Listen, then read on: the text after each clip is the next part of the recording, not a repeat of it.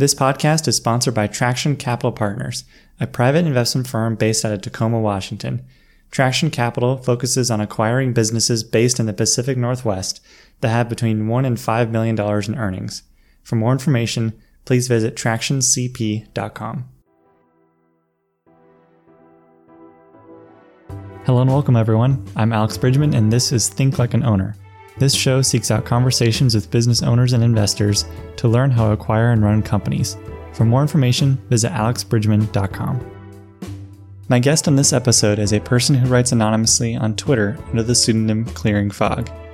We connected a few months ago on Twitter, and in this episode, we talk about his career in investment banking and private equity, why he writes anonymously, and his thoughts on writing publicly, and what he's thinking about next.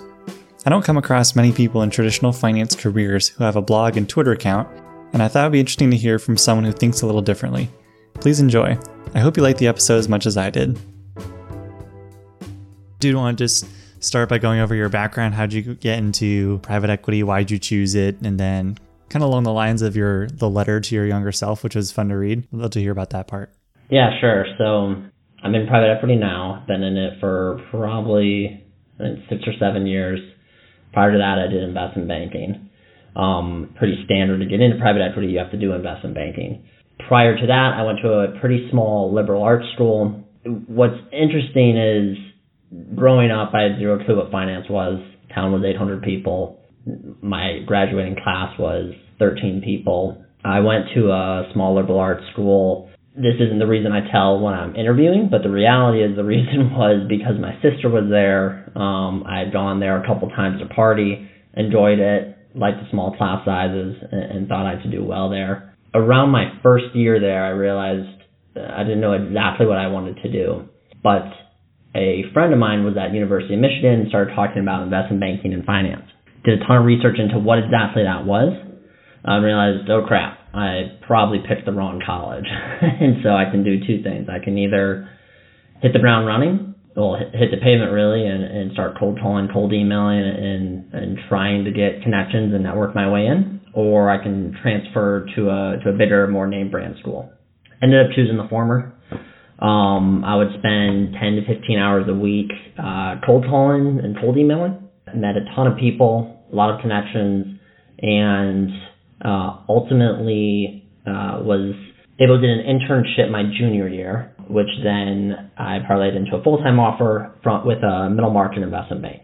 And so investment banking can kind of be tiered into there, there's bulge bulge brackets banks, that's the Goldmans, Morgan Stanleys, Citibanks of the world. Then there's middle market banks, William Blair, Houlihan Lokey, Baird, Lincoln International. And then below that, there, there's kind of, there's uh, 10, 20 person banks kind of across the U.S. All of them are similar in that it's a, an M&A experience where you're buying and selling companies and investment bankers facilitate that sale process. The reality is what attracted me to it was one, um, it's obviously a lucrative career. Um, that was an attractive aspect that uh, anyone who tells you differently is probably lying. The second aspect is that it is very challenging. Uh, it was obviously very challenging to get into um, and the job itself was, hard. The everyone has war stories in investment banking. My typical day was I would get in at 10:30 a.m. Um, and I would leave at 3:30 or 4 a.m. I worked all weekend. Sundays I would get in the office at 9:30, wouldn't leave till 11 p.m. Saturdays were better. They were probably only eight to nine hour days. Um, that I did for a year and a half, um, and then for a lot of people, investment banking is a stepping stone to what I'll say is kind of a buy side job, uh, whether that's private equity, uh, hedge fund, uh, corporate development, which is just M&A for uh, a corporation using their kind of balance sheet. And so going in, I'd say probably only 10 to 15, maybe 20% of investment bankers stay on that career path within investment banking. A lot of them are doing that as a stepping stone to another job so going into investment banking, going into my internship, I didn't obviously even know what private equity was at the time. Started learning about that when I was interning. Once I got my full time offer, was there full time, realized that was the route I wanted to take. And to me, the way I characterize it is there's uh, it's a fundamentally different lens with which you view the world between private equity and investment banking. In investment banking, the end result or your end goal is to ultimately sell a company at the highest valuation that is that and so you're marketing an asset and you're you're marketing and ensuring that the uh, whatever price is paid is the highest. Because that is your end goal you don't care you, don't have the same kind of intellectual rigor around it. If you find a narrative or a story that ultimately supports what you think is a uh, a, success, a uh, a high price and so it's supportive to the story that's what you put forth to the market and you don't necessarily you, you're not looking kind of at the next level layer and saying, all right, yes, that story maybe makes sense, but what are the contingencies around it that uh, prove it wrong? All you're doing as an investment banker is saying, all right, these are all the ways I can spin it to be great, and let's ignore all the bad stuff, and we don't even really need to go down that rabbit hole. That's pr- that's probably a little bit harsh in that obviously they, they still have to know kind of the big picture and understand the risks around it so that they can mitigate them and talk through them but it's a completely different way of looking at it when you're on the private equity side. You have to buy this and you have to live with it for five to seven years. And so you do a ton more work, you understand it um, at, at, a much greater level than the investment banker. And it, it's that, that different approach where really what it comes down to is it's a more intellectual, honest approach, and uh, I would say it's more illustrative of what is kind of reality. So like what what makes this business tick? What what why does this business ultimately exist? You get closer to that kind of core truth. Um, and so that's what's interesting to me, and that's what kind of pushed me into private equity. Been in private equity for in six seven years. Was at a fund for three years. You typically do kind of an associate program, um, which is two or three years, and then uh, a lot of times uh, required to get an MBA. Was fortunate to uh, be in my current spot now where they allow you to advance to partner without an MBA. And so within private equity, there's kind of three or four levels. There's at the top part, it's founders. Um, at the end of the day, you can have a 20 person firm, but a founder or two founders makes all the decisions. That's pretty typical across private equity landscape. Um, after that are partners, um, partners, managing directors, basically who's ever directly below the founder. Those individuals are kind of full leading of deal teams. So if there's a portfolio company, they are the they're the ones interacting day to day with the CEO. They're running the business. They're they're providing kind of that full picture to the founder or to the investment committee of this is what this is why I like the deal. This is uh, the problems that are going on within our portfolio. They're kind of spearheading that. Next, you kind of have mid levels, which are VPs and principals they're doing the full execution of the deal. And so in private equity, there's you basically wrangle together accountants, consultants, tons of lawyers, uh, tax guys, insurance. Uh, you bring that all together, create a pretty comprehensive diligence package. That's what the VP kind of uh, facilitates and does, and then the associate below that uh, provides kind of support in, in terms of uh, crunching the numbers, doing analysis at the direction of kind of the people above them. Um, so that, that's kind of a fundamental structure of a private equity fund. Again, I'm at the, the mid-level spot. Typically, you're on three to four, two to four kind of portfolio companies, and you in my case, I probably split my time 50% between the portfolio itself, 50% kind of new deals. COVID-19 has shifted that pretty dramatically to 99% portfolio, 1% new deals. Um, and so it's been a been an interesting shift, but uh, that's probably a little bit of a long-winded uh, answer to, to my background, but that's effectively and based in New York City now. Oh, and then briefly on why I uh, sometimes write on uh, clearing fog and why I, I am anonymous is one within my industry it's it is SEC regulated. Uh, there is, I would say, just noise around advertising, around kind of being public with information. And personally, the, the, the risk reward between being kind of a real name and real profile versus uh, having an anonymous profile, it, it, just doesn't make sense. So I happily just kind of write under a, a pseudonym. What's driven that is one, didn't get an MBA, so I have to supplement that, and I, and I didn't go to a prestigious school by any means uh, in undergrad, so I have to supplement that network uh, by meeting new people uh, website and my Twitter are obviously a way to do that.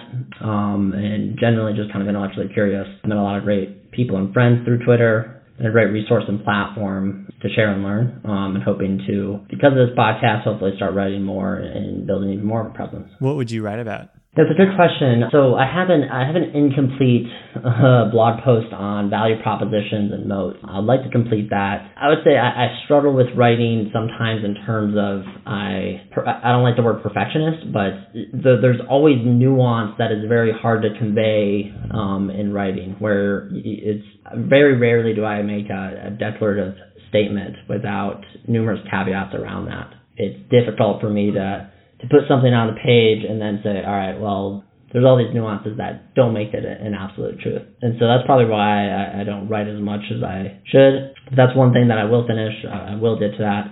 Another is we are in healthcare uh, quite a bit of healthcare, so uh, physician practice management companies. Going to, uh, I'm working on a, a, post right now with uh, Nikhil Krishnan to kind of articulate what is the value proposition of private equity in the healthcare, in PPM specifically, so with provider practices. What are the pros and cons around that?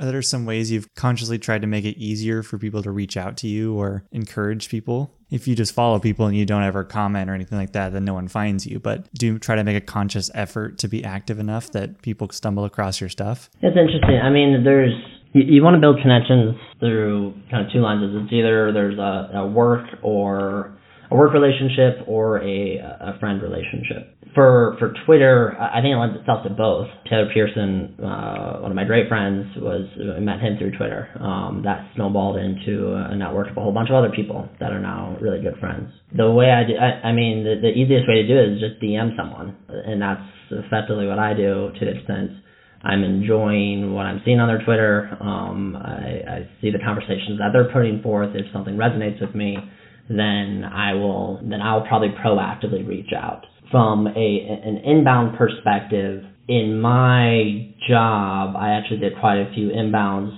uh, just through my through our website, uh, whether that's uh, college kids, uh, investment bankers, um, are probably the two uh, main groups. They'll obviously see that I went to a non-target school, um, and so it's all about kind of finding that commonality, leveraging that commonality, uh, and building a relationship with the person. And so I obviously that's what I did to get into where I am. Um, and so when people reach out to me through my work email, I respond probably eight, nine out of ten times. And, and persistence pays off too. If you email, I, I'm probably the type of person that doesn't. If you email me two or three times, that's a better than uh, one time, and that one it shows me that you you're you actually care. You're, you're not just sending a blast email to 20 private equity funds trying to find a job uh, or maybe you are, but you're at least hustling. Um, and so that persistence also lends itself to kind of seeing success. And then my website, I mean, again, I, I probably have like a hundred people that are on the mailing list. I haven't written on it in over a year now, but people still sign up, have some conversations through that as well, because that, that that's probably the best path. In that, again, Twitter is very hard to to communicate a, a very valid point. Uh, lends itself to sound bites and not fully developed thoughts.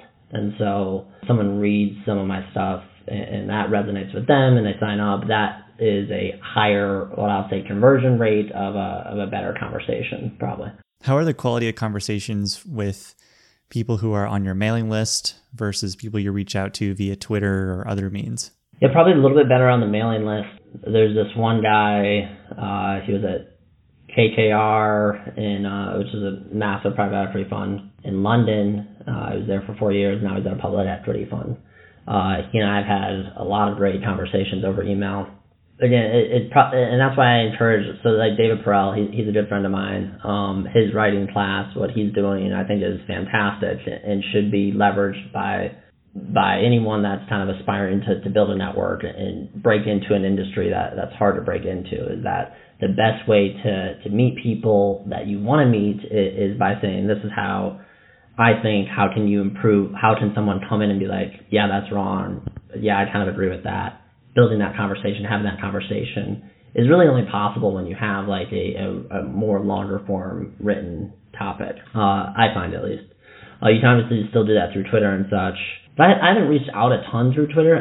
I don't use Twitter So I didn't use Twitter to find kind of the job I'm in now, and I certainly don't use it now to, to network within private equity. Otherwise, I would wouldn't be anonymous. So I, I don't use Twitter much professional or at all professionally. So I, I'm more just looking for like what what is what do I find curious or what do I find interesting, and so it, it's less scripted and programmatic. Whereas when I was recruiting for both PE and uh, investment banking when I was in college, uh, I would troll LinkedIn, try to find emails for, for these individuals, find the email kind of syntax, and then figure out the, obviously their names on LinkedIn, plug in the syntax of their name, uh, and, and, shoot them notes. Would cold call uh, uh, based on kind of commonalities of, of individuals.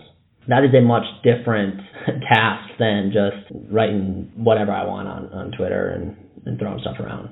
Do you think that if you had used Twitter and had written more in school, do you think that would have helped you in your in getting to banking and private equity? It's interesting. I would think so, um, but still, there's there's a dearth of investment bankers and private equity professionals that are public with kind of their content. So said, said differently, you look at VC kind of Twitter, and it's a very robust and developed kind of uh, ecosystem. That ecosystem, uh, because it's developed, lends itself to if you join it, then you can kind of take advantage of it within private equity, within within investment banking, there is no kind of ecosystem on Twitter. And therefore, if you build and create within it, within no ecosystem, you're not going to get as much benefit.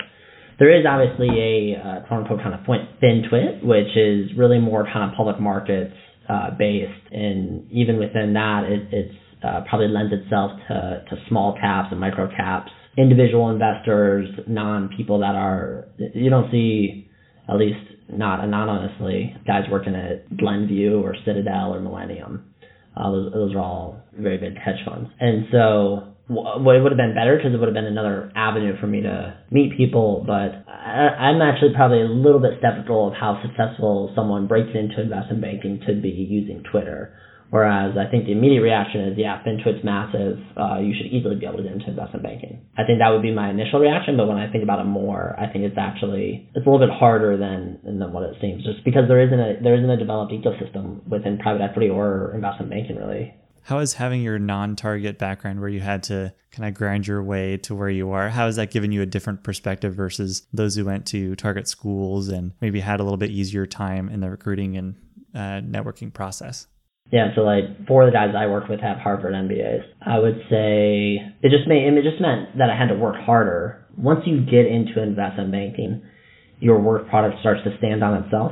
And so I haven't been one to kind of ride that chip on my shoulder saying, oh, I, I came from a, a background and had to work harder. Um, because I, I really think once you get into investment banking, um, you're kind of at a level, fairly level playing field uh, you don't get a higher bonus because you went to Northwestern or University of Chicago undergrad versus my school. You get a higher bonus because the work product you put forth is really good. Once uh, once it became clear that it's somewhat of a meritocracy, of course it's not perfect.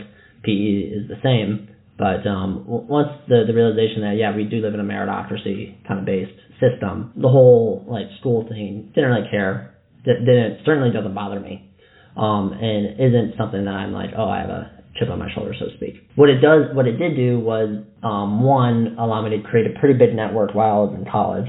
It forced me to, uh, forced me to develop those skills, um, and also forced me to be more conscious with building a network and, and building a portfolio of this is how I think, this is who I am, so that I could ultimately kind of leverage that in my future career. I, I don't have an MBA. I'm not going to get an MBA. And so how do I supplement my lack of credentials for how do I supplement that? The other thing is the, the way I think about it, credentials, having a having a a brand is only valuable to the extent the individual across the table doesn't know you um, intimately. What I mean by that is, and again, it goes back to this meritocracy based thinking, is if someone can can do X Y Z at 100% and this person didn't do it at 90%, nothing else matters if what you're solving for is doing that kind of XYZ thing. All that matters is the person that does it at 100% versus 90% ultimately is the better person and for the job. And so if I can convey that I'm 100% on this one task without having to show that I went to Harvard, I'm going to be more successful theoretically. Because all, all a brand does is say, hey, the person went to Harvard, therefore, one, it's an incredibly hard institution to get to. That alone is a massive filter that this guy's probably good. And number two, it it means that uh, the the coursework and the the school itself is hard. And so those are two very good filters that the rational thing to do is to say all else equal, a person that went to this school that's crappy versus Harvard, the Harvard person all else equal again is better. But if I can eliminate and just show that you don't need to substitute brands and filters, look at what exactly I can do and judge me based on exactly what I can do. And if I put that forth in the world, you can have a higher success rate and mitigate my lack of branding, my lack of kind of prestige. Um, and so that's kind of how I approach uh, it generally. But again, I, I would say look, it's irrational to to not use use filters in life. And so the person that went to a better school, if I know nothing about them uh, versus a person that went to a crappy school, if I know nothing about them, the person that went to a better school, uh, I would pick that person um, even though I have a crappy background. Um, it, it's just, uh, but again, there, there's a lot of data points that you feed into that. But uh, as a heuristic, it, it is valid still. Any particular reason you don't want to get an MBA? Yeah, one, I don't like people kind of telling me what I can and can't learn. Pretty adverse to the to the cost itself. Um, can with opportunity cost factored in, it's close to probably a million dollars. Don't like people telling me what to do. And two, the two biggest things you get from it are a network um, and an education. Uh, and network again, trying to supplement that through conversations like these, which get disseminated. Uh, my website um, and being just kind of more more out there. That's how hopefully you solve for the network a little bit there.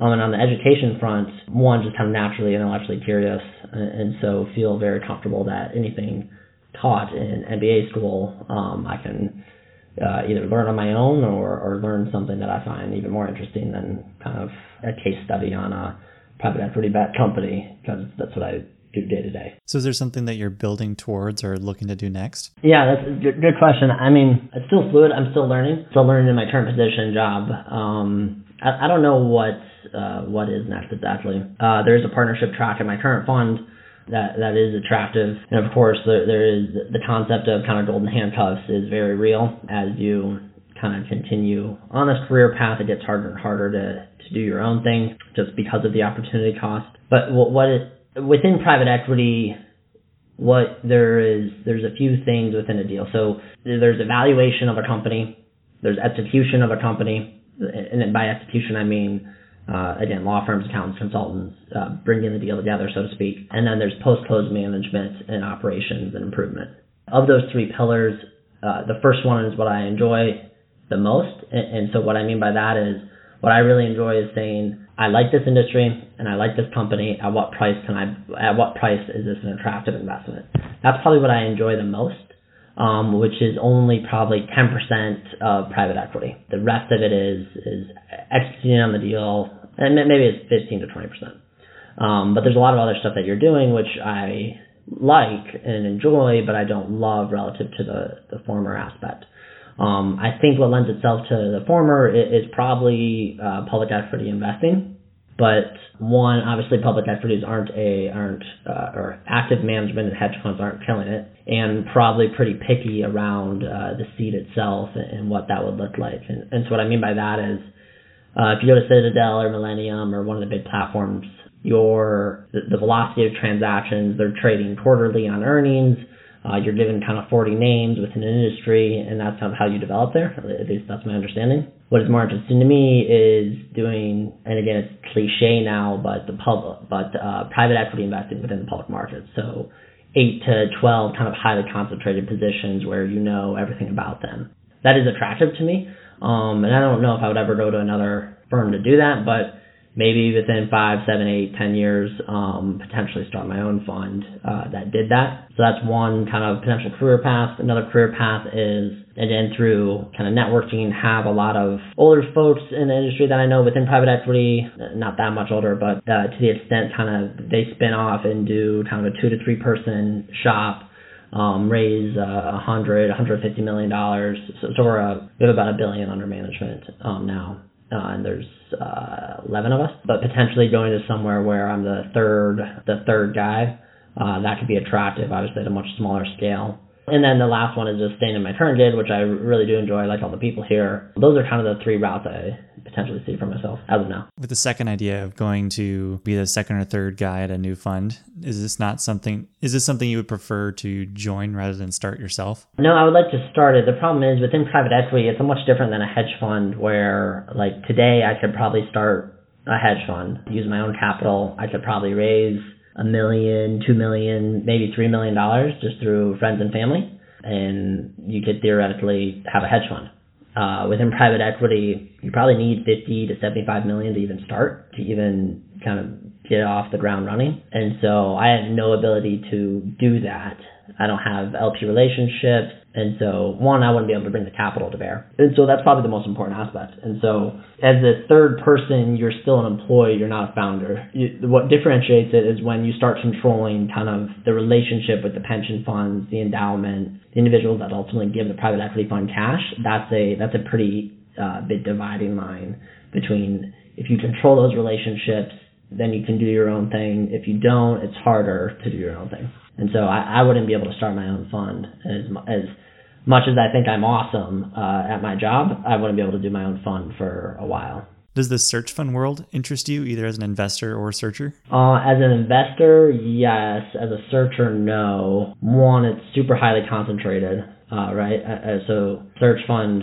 My understanding of search fund, and I've, people's definitions vary, but the couple of people that I know who've done it, and, and I've also looked at deals where uh, it was a search fund uh, business basically you get 10 people to say, you get a few people to say, yeah, I'll, I'll invest money if you find a company that you like um, and that you ultimately run. That individual does that, looks for a company for 18 months, ultimately pulls the trigger, and as you get closer to that kind of 18 month mark, probably the, the quality of the asset that they're going to buy decreases just purely because just the way the incentives work, they have to get the money out but the, the bigger thing is why I personally wouldn't do it is one, you're, you're just tying yourself up into one company. So from a risk diversification uh, aspect, it, it is a lot riskier. That's one part, not a huge part. But the second part is I just don't love like kind of operating. Uh, I wouldn't want to be a CEO of a company. Wouldn't want to. It's incredibly hard. Uh, I work with CEOs and CFOs every day. That is too much work for me.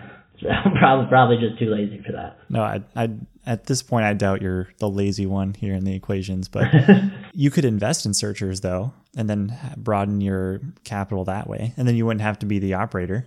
Yeah, yeah. From an investment standpoint, I think it is a it is interesting. It's an interesting asset class, and I have one friend that is doing it that I haven't put money into it, but uh, yeah, the, the other thing is you're kind of backing the individual, and so you're backing the individual's ability to evaluate investments, which is fundamentally different than backing and, and evaluating the business itself.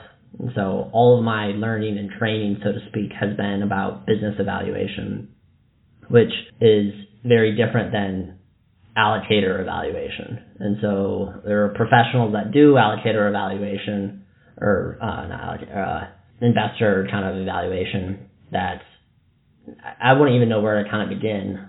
Obviously, I can look at myself and be like, I think I'm a good investor. Here are the traits of myself. Does that person have it? That's what you can do a little bit. But yeah, it would just be, it, it's a completely different type of investing that I'm doing now, which is, do I like that business? If so, why? What price can I pay for it? Here is, does that person, do I think this person will evaluate businesses in such a way that uh, he'll buy a good business? and are the incentives in place such that he will ultimately buy a business because it's a good business and not because he has to put the capital to work. Then what about the public equity side? I mean, that has a lot more of the, the transactional part. Do you think you would enjoy that? What do you mean by the transactional part? Well, it's more you're not the operator. You can evaluate the businesses. Oh yeah, yeah. So yeah, it, again, that's and that's what's attracted me to the public markets is that it, it, it's very easy. Here's the industry that's stock trades in, and here's the company itself represented by the stock, and here's the price that it's currently trading for. Is this an attractive investment at that price? You answer those three kind of fundamental questions, which are incredibly hard to answer, then then you just click a button and you buy. That is very attractive to me and something that is interesting to me, but active management has obviously trended downwards a ton. Uh, and so just the number of seats open to that And again, there, there's a big difference between having eight to 10 positions and doing a 20 page report on those versus having kind of 50 or 100 or working for a mutual fund, so to speak. And so there's just really not a ton of seats and opportunities to do that. But then it's also weighed against, uh, obviously, right now I'm paid pretty well. Um, and so I have a pretty good spot right now. Um, and so it's done balancing those two things. Do you think though that your Twitter presence and mailing list would be, or just being more active, would benefit the public equity career path more so than say the search fund or even continue on your your own path at this point? Like if you wanted to do the public equities like the work you've already put together so far would probably be the most helpful to that. Yeah i agree. It, yes. And that was actually that was also partially the impetus of kind of the website and my presence as well is that when i was leaving my prior private equity fund i did uh, try to get into public equities interviewed at glenview which was interesting. They made me take a two hour brain teaser test. And, and this goes back to, to the whole background. The whole, you do have a little bit of a, you are on a lower pedestal if you have a, a not a great background.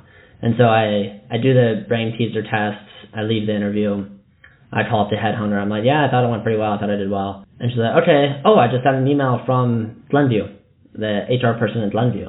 And she's like, let me just read it to you. And they're like, and she's like, wow, to my surprise, Clearing Fogg did really well on this. We'd like to have him in again. And it's if I had gone to Harvard or something, I don't think she would have been like, to my surprise.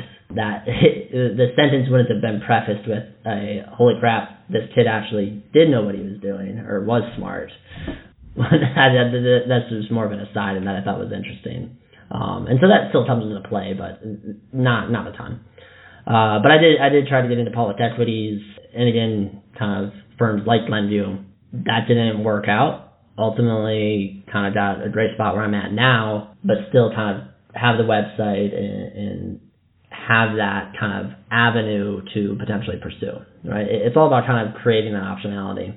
Um, and so I think that that's what the the website and, and writing does. is It creates those options and it connects you with people that think similarly. And even better than thinking similarly are ones that disagree with you constructively and that they say, yeah, this was asinine. Um, this is what you should be thinking. It's like, oh yeah, wow, that was that was smart. And so yeah, that, but yes, to, to your original question, uh, the, le- the website definitely lends itself more to public equities of career path probably.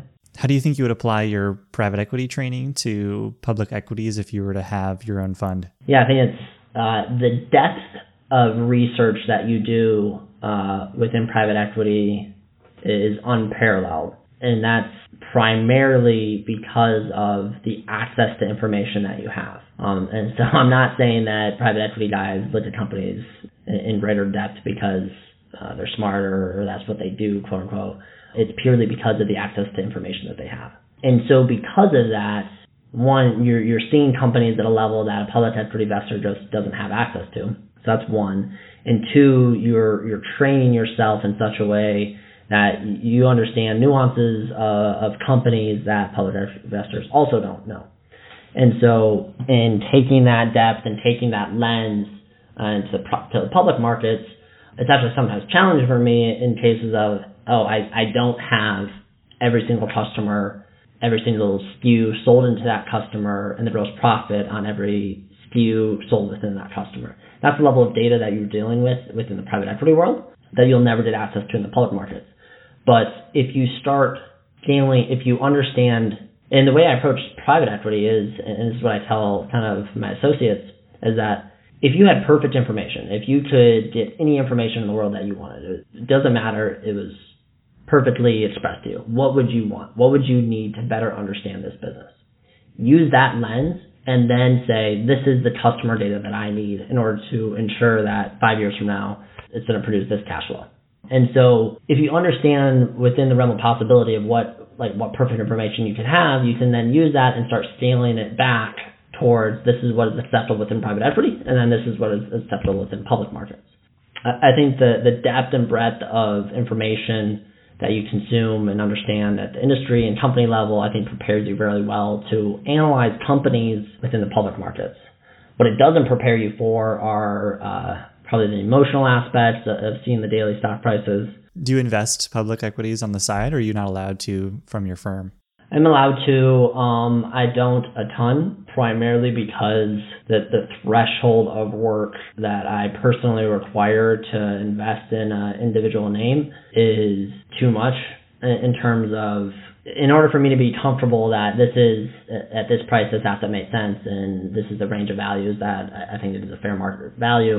Um, the work required for me to get get that kind of thesis created is is tough, and, and I don't have a ton of time to do that. I will say with COVID uh, and uh, the gyrations in the market, I have invested quite a bit within individual names uh, that I found that, and again, it goes when prices are depressed, the amount of work and the margin of safety that you need to have around a name is a whole lot less.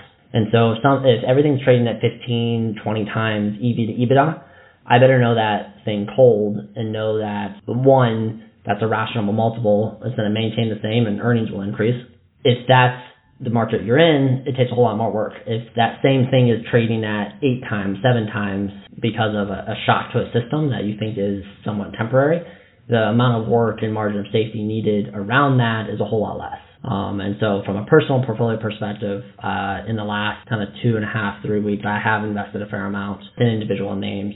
But again, that's purely because uh, I think the market was a little dislocated, and it makes it easier when prices are, are a lot lower. What class would you teach in college? If it could be any subject you wanted and you could design the course how you liked? Yeah, I think that's a great question. I would say probably something around complexity science. Um, and so I talked a lot about in that kind of letter to my younger self about the world is very probabilistic and it's all about kind of pushing towards a higher probability of, of something occurring. There is no black and white. Everything is gray. There are no kind of fundamental truths to the world. And so teaching that and intuiting that at a, at a younger age, and certainly within college, I think is would be super valuable. All of that is wrapped up into kind of uh, kind of complexity theory, I believe. And, and so teaching that and creating a course around that, I think would be super interesting. Much more interesting than on investing or private equity for sure. What's something you used to believe fairly strongly that you've since changed your mind on? Partially because of that worldview around beliefs are always fungible, and, and I would say that that's that's probably something I didn't believe all the time, and so politicians get ridiculed for flip flopping and changing their opinions and changing their minds around that. I, I probably held that belief as well. Uh, that you should stick to kind of this is a, a core tenet or this is what matters. I've probably gone to a complete other side where everything is fluid. Um, you should be incredibly fluid with your, your thoughts and opinions around around everything. And so as that as things change, even at the at a micro level, you should incorporate that into your into your rationale, your thought process, your belief system. And so no one uh, what it comes down to is no one knows anything. So it's just about kind of selectively creating the best possible decision with new variables and inputs. Probably didn't fully I didn't fully believe that probably for the last until the last kind of three to five six, seven years. Before that, it was I was probably more rigid in my thinking, less intellectually flexible, so to speak, and thought that was a good thing and not a very bad thing. What's the best business you've come across? Yeah, I would say probably widening the scope of a business. Probably, probably the Mormon Church. I think that's a fantastic business. I, think I think I'm pretty sure like 10% of people's kind of savings within the Mormon Church go to the church itself. They're incentivized to have kind of large families, so it's the growth rate is obviously solid probably a little controversial, but uh, yeah, religion in and of itself is uh, if you classify that as a business, you look at Christianity or or Buddhism, or it, Buddhism is less kind of centralized around uh, around probably one church. I would say there are pockets within religion that are incredible businesses that have stood the test of time. A corollary to that is probably government. If you look at the UK as a business, that country's been around for a while those would probably be two kind of avenues I would pursue if you're saying like the best business in the world. U.S. government, probably the best business. That's why it's a risk-free rate. Thanks for coming on. It was fun to hear from an anonymous Twitter account and just learn a little bit more about you. And thanks for coming on. Really enjoyed it. Yeah, thank you. Appreciate it. Thanks for listening. I hope you enjoyed the episode. For more information, including show notes, transcripts, and other links, please visit alexbridgeman.com.